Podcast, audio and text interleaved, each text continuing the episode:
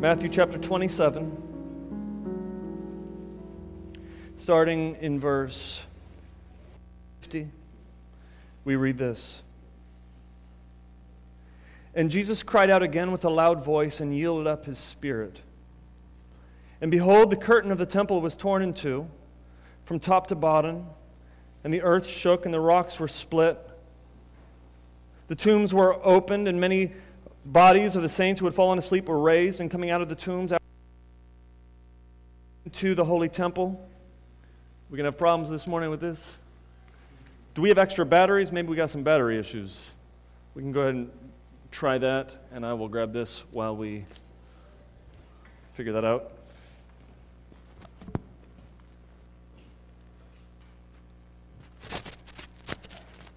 What verse was I on? Who was, who was following along?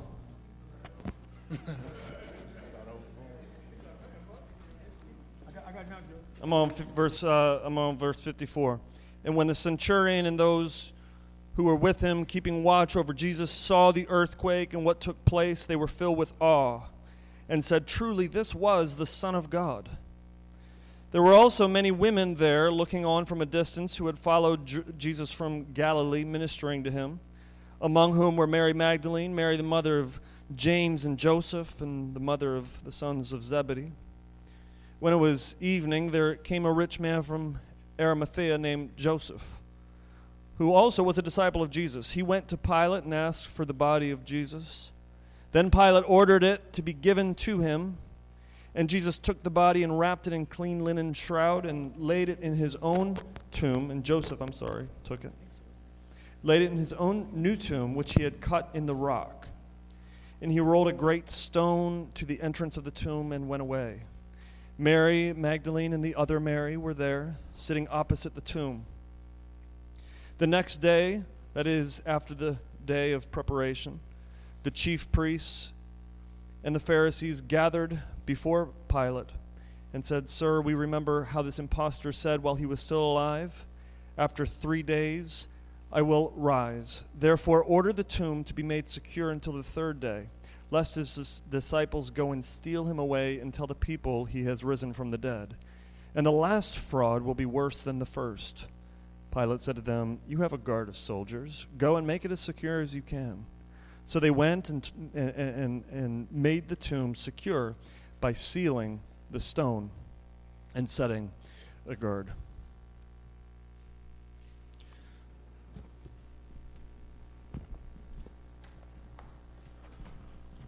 All right, let's pray together and let's ask that God would help us as we study His Word. Father, we do ask that, that, uh, you, that you help us this morning. We are unable to mine the wonders of Scripture without this Holy Spirit helping us. So, God, I pray that you would help me communicate faithfully and, and uh, truthfully uh, and also powerfully the meaning of this text that we might apply it to our lives, that we might be drawn closer to Christ for his glory. It's in Jesus' name we pray. Amen. During the 30 Years' War in Germany, there was a German pastor and his family who were forced out of the town that they lived in. And they uh, went to a village, uh, and there in the, in the village one night, thank you, babe in the village one night. Um, his wife broke down uh, just from all of the stress, all of the despair. Uh, she broke down in despair.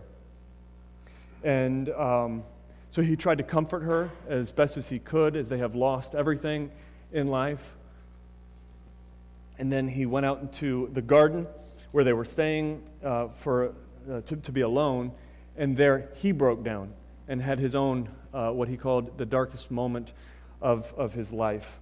Uh, within a, a few short moments, he sensed the presence of God with him, and he wrote these words, which became a well known German hymn.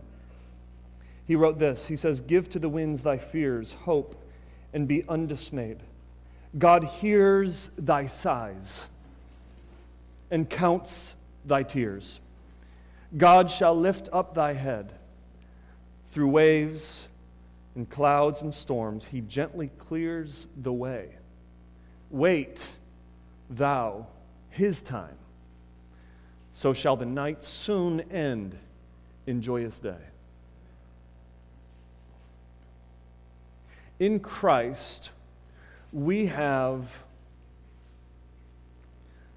wave after wave of new hope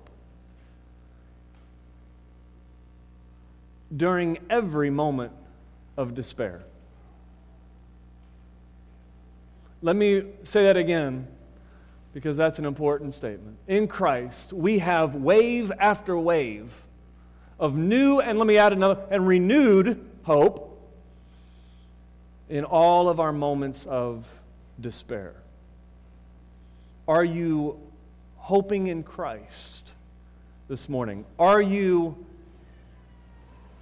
waiting on His timing this morning? I want to talk to you today on the title Effects of the Cross.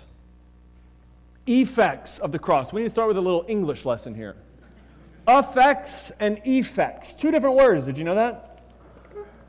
Effect is usually um, a, a, a verb which means to change something, to affect something, to change something. Effect, rather, is usually a noun, and it is defined as something produced by an agency or a cause, a result, a consequence. Now, the cross was effective, so that's a fine word. We're not going to toss the word effective away. It changes something, right? It's effective. But the cross is also effective. Uh, there are effects of the cross, which means that there are uh, things, we're going to talk about those things, that are produced because of the cross. I want to talk about the various effects of the cross, and specifically in this text, the immediate effects of the cross. However, we begin in despair. So in verse 50, look at verse 50 there, it says Jesus cried out. That word cried is a word of anguish. It, it means that he screamed at the top of his lungs as loud as anybody could shout. It reminds us of the physical pain that he is enduring on the cross with a loud voice. Now, loud voice is important in that Jesus did not just gasp his way to death. Normally, a crucified victim would hang there for hours, just gasping for air, and uh, uh, eventually they would pass out, and then a couple hours later they would die. Jesus dies with some life still left in him. He's got some strength still. He's not your ordinary crucified victim. He cries out with a loud voice. And then it says, He yielded up His spirit. That's an active verb, not a passive verb, and that his spirit was taken from him, which is usually how we talk about death. But Jesus actively gave it up. He yielded up his spirit, which means that Jesus, even until the moment of his death, was willingly on his own accord, accord giving his life for you and I. Jesus himself said in John 10 17 through 18, he said, I lay down my life Nobody takes it from me. On my own accord, I lay it down. Well, then he's buried. Now, on one hand, we have utter despair in this passage. Joseph, uh, a man from Arimathea, he's a rich man. He's probably a closet disciple of Jesus Christ. He's a, set, a part of the Sanhedrin probably has not wanted it to be known that he's a follower of Christ. He now publicly, for the first time, most likely comes out as a disciple of Jesus Christ. He boldly approaches Pilate, asks for the body, which fulfills Isaiah 53 9, which says that Jesus made his tomb among the rich. He buries Jesus into his own new tomb, cut out in the rock. Now, this is not buried in the ground as we do today, but uh, tombs for the wealthy uh, which, by the way, very, very rare would a servant or would someone crucified be put into a wealthy man's grave, all right? Just let that remain in your head. Um, this would be more like a rock, a, a, cave that's been cut out of the rock uh, that you kind of climb into. And so Jesus' body is placed there, and then there's, it says there's a stone that's been put in front of the door. Uh, the stone would have been cut out, and it would be kind of placed on this, uh, th- this, this track in which you could roll the stone in place. The tomb would be at the bottom of a, of a decline, and so it would be fairly easy to put the stone in place and very difficult to get the stone out of place. It would require a number of men pushing it to remove the stone. Not only that, but the high priests are still kind of freaking out about Jesus a little bit, and they say, you know, I think uh, uh, his, his disciples might steal the body, which is what they did accuse uh, them of doing. His disciples might steal the body, so they approach Pilate and they say, Can we seal it up? So Pilate seals it, probably with some kind of wax, and he allows them to take their temple guards and place their temple guards in front of the tomb and guard it for most likely three days. All right, so first, we, I mean, there's a sense in which we have utter despair, like Jesus is dead. Oh, liberal theologians, they would say that he didn't really die. Um, he was just kind of like stunned on the cross, and his heart stopped for a moment and came back to life, and, and, and he just, he kind of rejuvenated in, in the grave. And uh, he didn't ever really die. No, he, he was dead. Right, there's, there's no way around it. Jesus was dead and they placed his lifeless body in the grave. Now, on one hand, I say we should have despair, but on the other hand, there is hope built into this passage. First, we see the women. There's an unusual emphasis here on, on the women in Matthew. In verse 55, it says that there were women who followed Jesus. There are women who, who minister to Jesus. This entire time, they've been the ones handing him a cup. They've been the ones maybe wiping blood from his brow. There are women that have followed Christ all the way to the cross. Verse 61, they follow him even to his own grave, and there they sit. It says, sitting opposite the tomb in verse 61. Why does Matthew have such an unusual focus on the women? On one hand, we could point out that women were better seen and not heard in this society. Matthew gives women a voice. Matthew elevates women. Matthew shows us that women were the ones that didn't leave Jesus aside while all of his male disciples were running. All right? That's, that's here, that's clear, and we can, we can talk about that. But I think the, the primary reason that Matthew is talking about the women here in this text is to show us something. If you were to flip to next Sunday's text, which is the resurrection, who are the first witnesses? The women. How do we know that the women knew that they had the right tomb? How do we know that when they come to the empty tomb and he's not there, they're not just mistaken because they don't really know where his body was laid? What is Matthew showing us? I believe Matthew's showing us, he's dispelling an accusation that he knows is already going to come. Matthew is showing us that the women were there. So the women's presence um, at the burial of Christ, in and of itself, is a nod to the resurrection. This is what I'm saying. Hope is kind of built in. You have to peel back the layers a little bit. But hope is built into this passage. We, we also see this with Pilate. Look at Pilate's response. I think it's funny, but I think Pilate probably thought it was funny. These chief priests, the high priests, they're still freaking out about Jesus. I mean, he had to go back and like laugh with his wife about that one. Would you believe that those guys were still, he's dead, he's been buried, and they still are afraid of this man? And I think we, see, we, we get some sarcasm in Pilate here, actually. I like Pilate for that reason. As Brian Session knows, I tend to be a little sarcastic sometimes. Pilate says this. He says, um, I got to find it. He says, You have a guard of soldiers so they, they ask if they can have some soldiers, they can seal it up, protect it. You've got a guard, you've got temple priests. I'm going to let you use your temple priests. And he says, go and make it as secure as you can. Like he's basic, I wonder how much sarcasm is in there. Go ahead. Do your best. Like maybe Pilate is, eh, maybe what he, his wife had told him about this man being a righteous man, maybe this is kind of like, in his head, I wonder what this righteous man just might do if he said he was going to rise three days later. Go ahead. Make it as secure as you can. You see what I'm saying? There's hope that is built into this passage in the midst of what? In the midst of despair.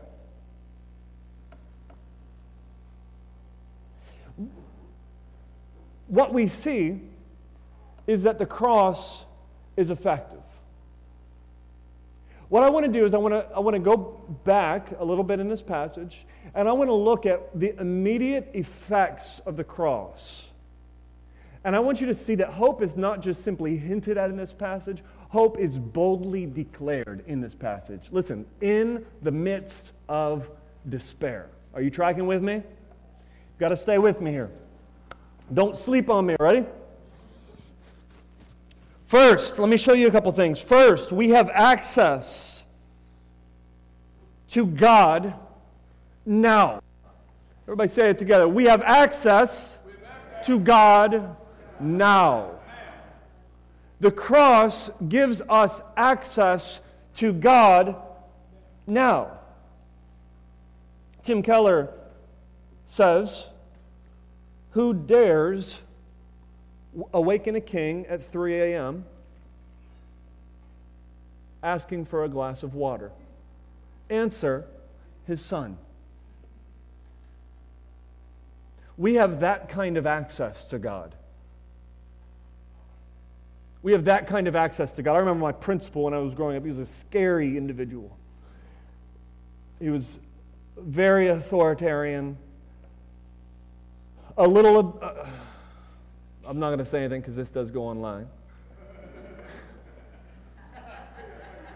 I'll just say I was grabbed by my ear once and I was drugged by my principal across the whole school. I was also a, kind of a bad kid. Um, but I remember watching his four year old son run up to him and grab his leg. I couldn't do that. Who has that kind of access to the Father? Answer We do. We have full um, sonship and daughtership, kind of, ladies. We have full access to the Father. Crazy things happen here in this text as Jesus dies. One theologian said uh, sometimes things that are recorded seem so odd that they just might actually be true. Like, nobody's going to make this stuff up. This is too ridiculous to be made up. You would be laughed away in the first century just making this stuff up. Look what happens. There is, there, there is darkness. There is an earthquake rock split. And then he says, and oh, by the way, there was a curtain that was torn in verse 51. What does a curtain torn have to do with an earthquake and rock split? Why does he take time to mention that a curtain was torn? Well, let me tell you why. In the temple, there was a big curtain that divided the most holy place from the holy place. The most holy place is where God's Spirit dwelled. There was an altar there, the very presence of God. The curtain was 60 feet high, 30 feet wide. No, I got the backward. 30 feet high, 60 feet wide. It was a very thick curtain. And once a year, a, a high priest would take the corner of it and slide through into the most holy place, and there he would sprinkle the blood of a beast on the altar for his own sins and for the forgiveness of the sins of the people. Why are we told that a curtain is torn from top to bottom? Well, first, there's no way that it could have been a human tearing a 30 foot curtain from top to bottom. This was an act of God. Ancient Jewish sources say that 40 years prior to the destruction of Jerusalem, the door of the temple, as it's called, was just opened on its own. They have no reason, uh, uh, explanation for it. This was an act of God. What is God showing us here? Listen, it was unheard of for an ordinary person like you and me to enter the presence of God without the threat of death. You don't just simply barge into the temple and boldly run to the most holy place, diving through this curtain into the presence of God without losing your life. Are you tracking with me? Are you tracking with me? Come on. So, what is God showing us here? Why is God splitting the, the, the curtain from top to bottom, what he is showing us is simply this that we now have complete, full access to God through the cross of Jesus Christ. Are you with me? Hebrews chapter 9. It, it details this for us. It, it, shows us that Jesus' blood is the blood that's sprinkled on the altar. Jesus, it says in Hebrews 9, is the high priest who goes behind the curtain. In Hebrews chapter 4, verse 16, then we have the application of that. Let us therefore approach with confidence the throne of God. Access to God has been opened through the blood of Jesus Christ. Listen, if I am standing in the throne room of God and and, and I'm going to boldly approach the throne of God, if I'm going to run with confidence toward God into His most holy place, into His presence, how can I do that without the blood of Jesus Christ? Are you tracking? How, how can we, we sing these bloody songs all the time, right? We sing a lot. Like, if you think about it, you, some of you are actually new to Christianity. You're new to coming to church. And you might sometimes really wonder, like, man, this is a really bloody religion. They talk about blood a lot. Every song, every other song's got blood in it. Pastor's always talking about blood. Why? Why? It's because I can never approach God on my own without blood. I can't just simply go into the throne room of God without the blood of a perfect lamb, without a high priest representing me, but Jesus' blood is the blood that was sprinkled on the altar for on, on my behalf, and Jesus is the high priest who entered in before me, and the curtain was torn apart. And we have access now. Complete, full access to God. My grandfather, uh, as many of you know, passed a couple weeks ago. I was down there in January, and uh, he had Alzheimer's. He was very, very weak, uh, but he was a good pianist in his day. And so he sat down at the piano uh, after months of not playing, and uh, we asked him to play something. He just started playing the song that we sang, And Can It Be? And just kind of started banging it out, missing a number of notes. Um, and I remember while, and we were singing, we started singing that together as a family. And while we were singing it, I was thinking, oh, what, very soon, bold, I approach the eternal throne. That's going to be the reality of my, for my grandfather. How is it that any of us could dare to sing these words? Bold, I approach the eternal throne of God. Answer the blood of Jesus Christ the curtain torn in two. We have full and complete access to Jesus Christ. This means that when we are uh, seeking to evangelize, when we're seeking to share the gospel with our neighbors, we can actually offer them a relationship with God. Do you understand how radical that is? We're actually offering them entrance into the very presence of God. When we invite people to gather with us for church, we have to recognize that as we gather, according to the scriptures, the Spirit of God is among us. We are right now in the very presence of God. This is why we want you to come to church, because you can come and experience and enjoy the presence of God in His body as Christ is with us through His Word. Jesus himself said, Little children, come to me. Kids in the room. How is it possible that the kids can come to Jesus?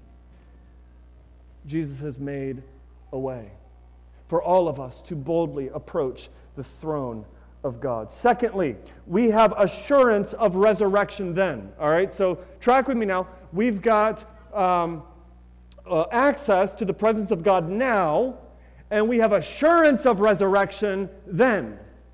And I say then just to indicate, like, in the future, one day, someday, you have the assurance that you will be bodily risen from the dead. I took my kids to the mall the other day and we wanted to go see a movie called Beauty and the Beast. Have you ever heard of it? We didn't go watch it because Jess, mommy, wanted to be with us, and so we didn't watch the movie. But anyway, uh, this would be a better illustration if I actually saw the movie. It's made like something like $900 million already in the box office. That's a lot of money. Uh, Beauty and the Beast, uh, 1740 was the original writing of this story as we know it, Beauty and the Beast, though it's got a whole bunch of different forms. Um, and in some ways, Beauty and the Beast is similar to uh, a lot of the other Disney movies, like uh, Sleeping Beauty, like uh, mm, Little Mermaid, all right? Uh, in addition to, just, we'll just sit around and talk about Disney movies today. um, in addition to like this theme of like true love, this theme of beauty is more than uh, the skin, um, you know, some climactic marriage. In addition to all of those themes, really one, one common theme is, is that of a curse. Have you ever noticed that? A curse. There's a curse that's been put on the land. There's a curse on the prince. There's a curse on the castle. There's a curse on the, on, on the dame. There's a curse. That theme goes all the way back to creation. That theme isn't something that humans came up with. That's something that God came up with. Adam and Eve. Do you remember the, the, what was told them? If you eat of this tree, you will surely what? Die. And death is then the curse. Come on, you gotta you gotta stay with me. I need I need uh, I need some responses here, okay? And they ate of the tree, and they were cursed. And a curse came on all humans who came through them.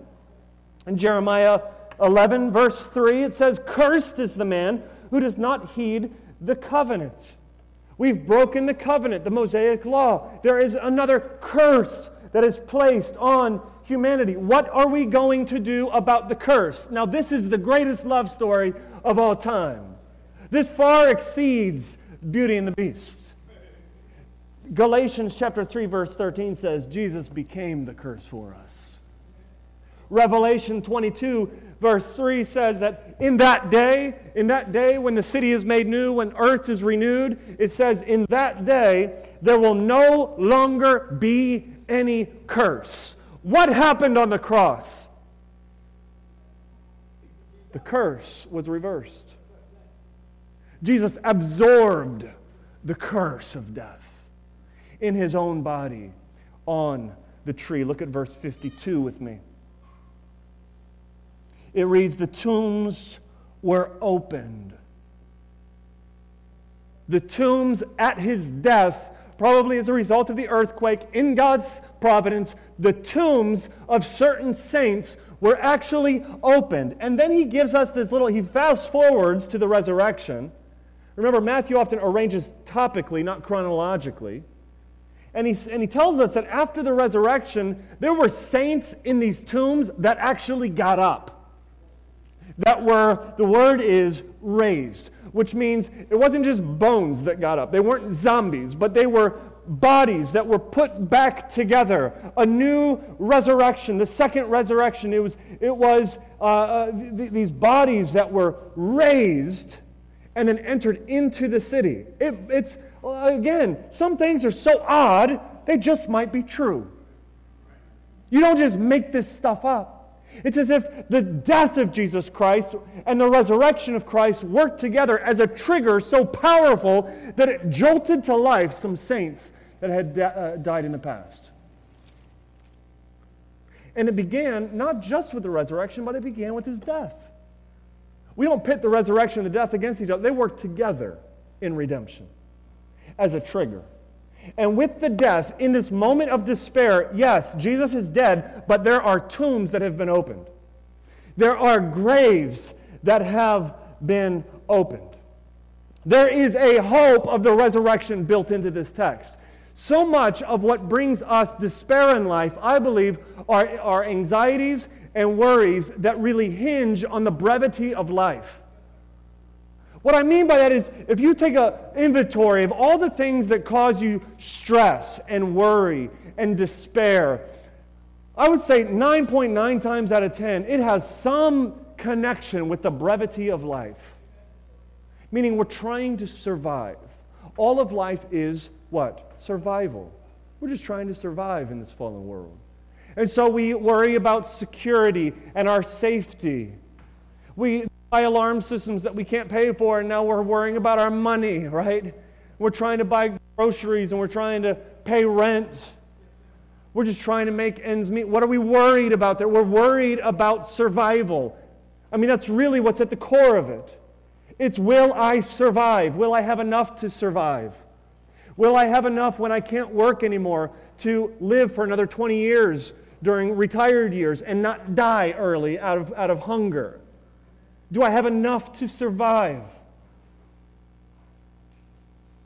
Even uh, stresses around careers. Where, where am I going in life? Who am I?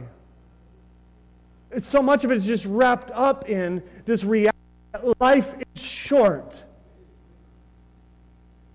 But listen, friends, graves were opened. Graves were opened. Well, we're, we're, we're, worrying about our kids. I'm looking at my own kids. I'm seeing that they're getting bigger. And then I'm realizing, man, pretty soon my kids are going to be putting me in the ground. But graves were opened. Worried, maybe you're single, worried about, man, I'm, I'm getting older. Will I ever get married? Will I ever have children? I don't know. Graves were opened. Like, what are we worrying about? What are we having anxieties about? I don't know if I'm going to graduate. I don't know if my grave, gra- the graves were opened. Like all of the things that we worry about and have anxieties over, when placed into an eternal perspective, are transformed into only hope because graves were opened. It's as if Jesus took death and reversed it. When one died, another came to life. That is called substitution. And that is the hope that we have here in the cross. Lastly, we also, thirdly, have authority. Everybody say authority. authority. You probably have a whole lot of different thoughts that come to mind when you hear the word authority. Maybe mostly negative because people abuse authority. All right? God is not only our authority, but let me finish my sentence. We have authority on our side.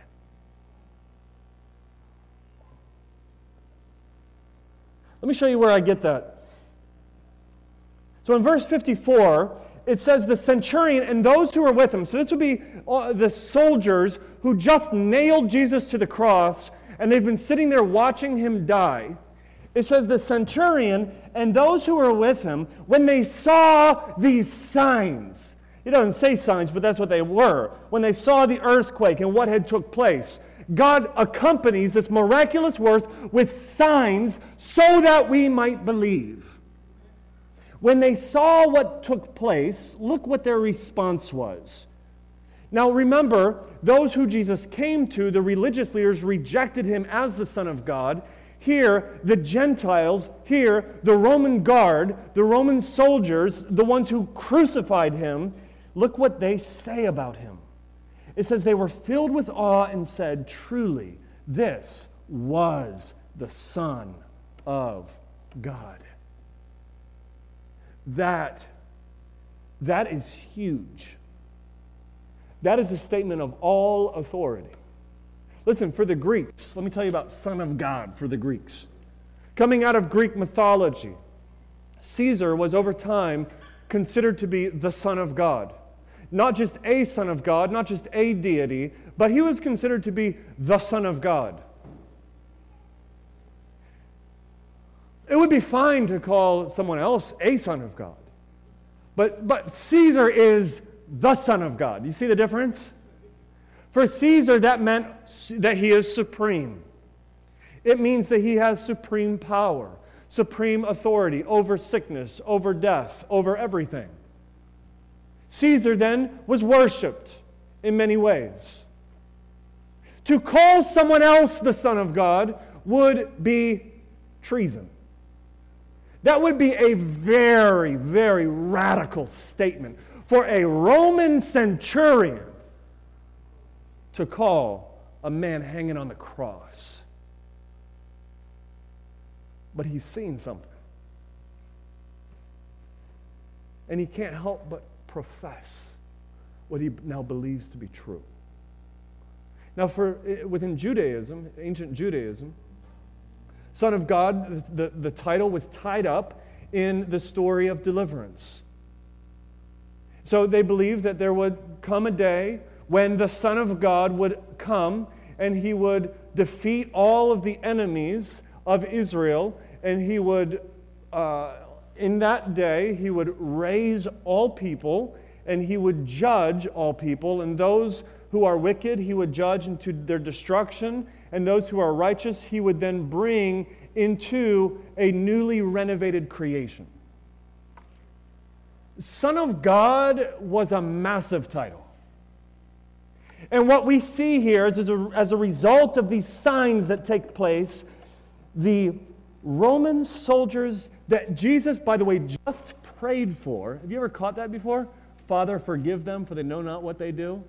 Isn't that amazing how quickly God answers prayer sometimes? The Roman soldiers profess that Jesus is the Son of God.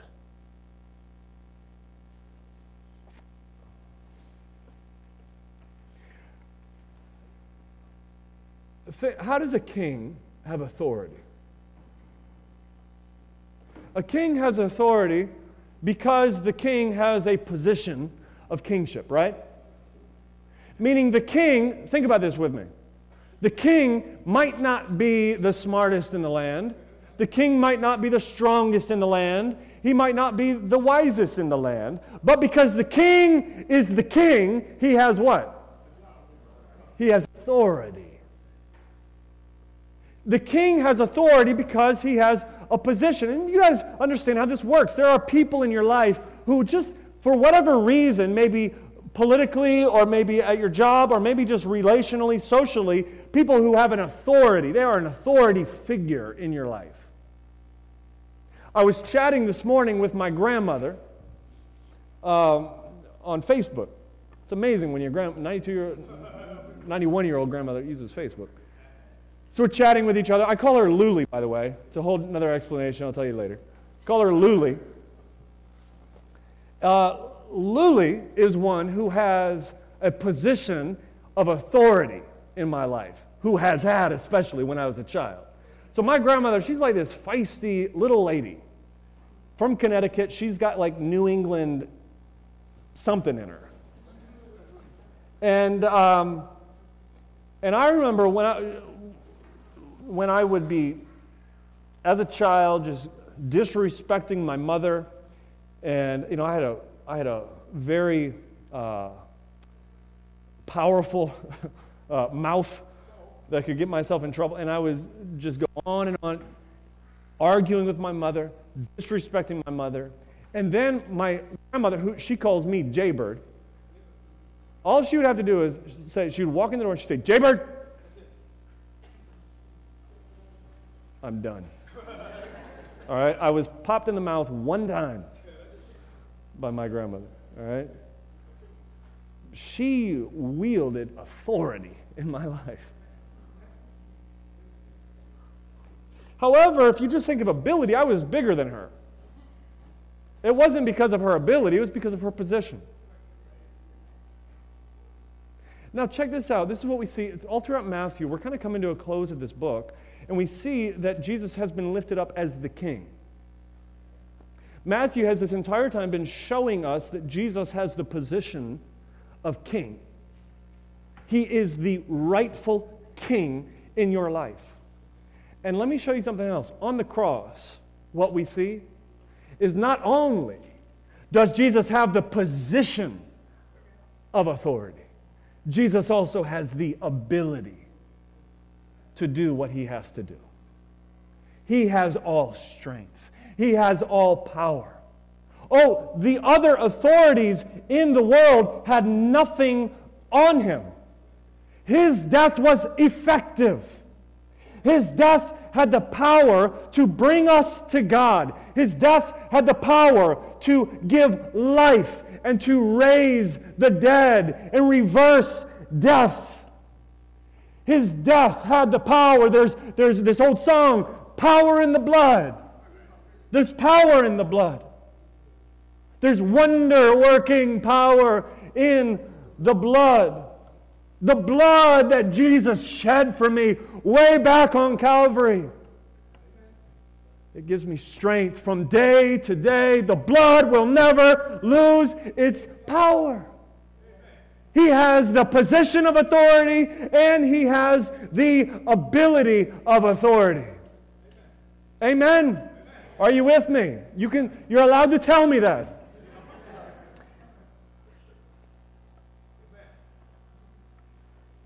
Listen, the other religious leaders, uh, they, they did not have the power to end life. They tried, they tried to put him on the cross, they tried to kill him, and they did not have the power to end life. The religious leaders did not have the power to bring anybody to God. Caesar did not have the power to awaken the dead. Oh, but Jesus is the Son of God. And he has all power to awaken the dead and to bring us to God. Let me, let me ask you this question. I don't want you to respond. All right? Don't want you to raise your hand. Let me ask you this question Do you profess that Jesus is the Son of God?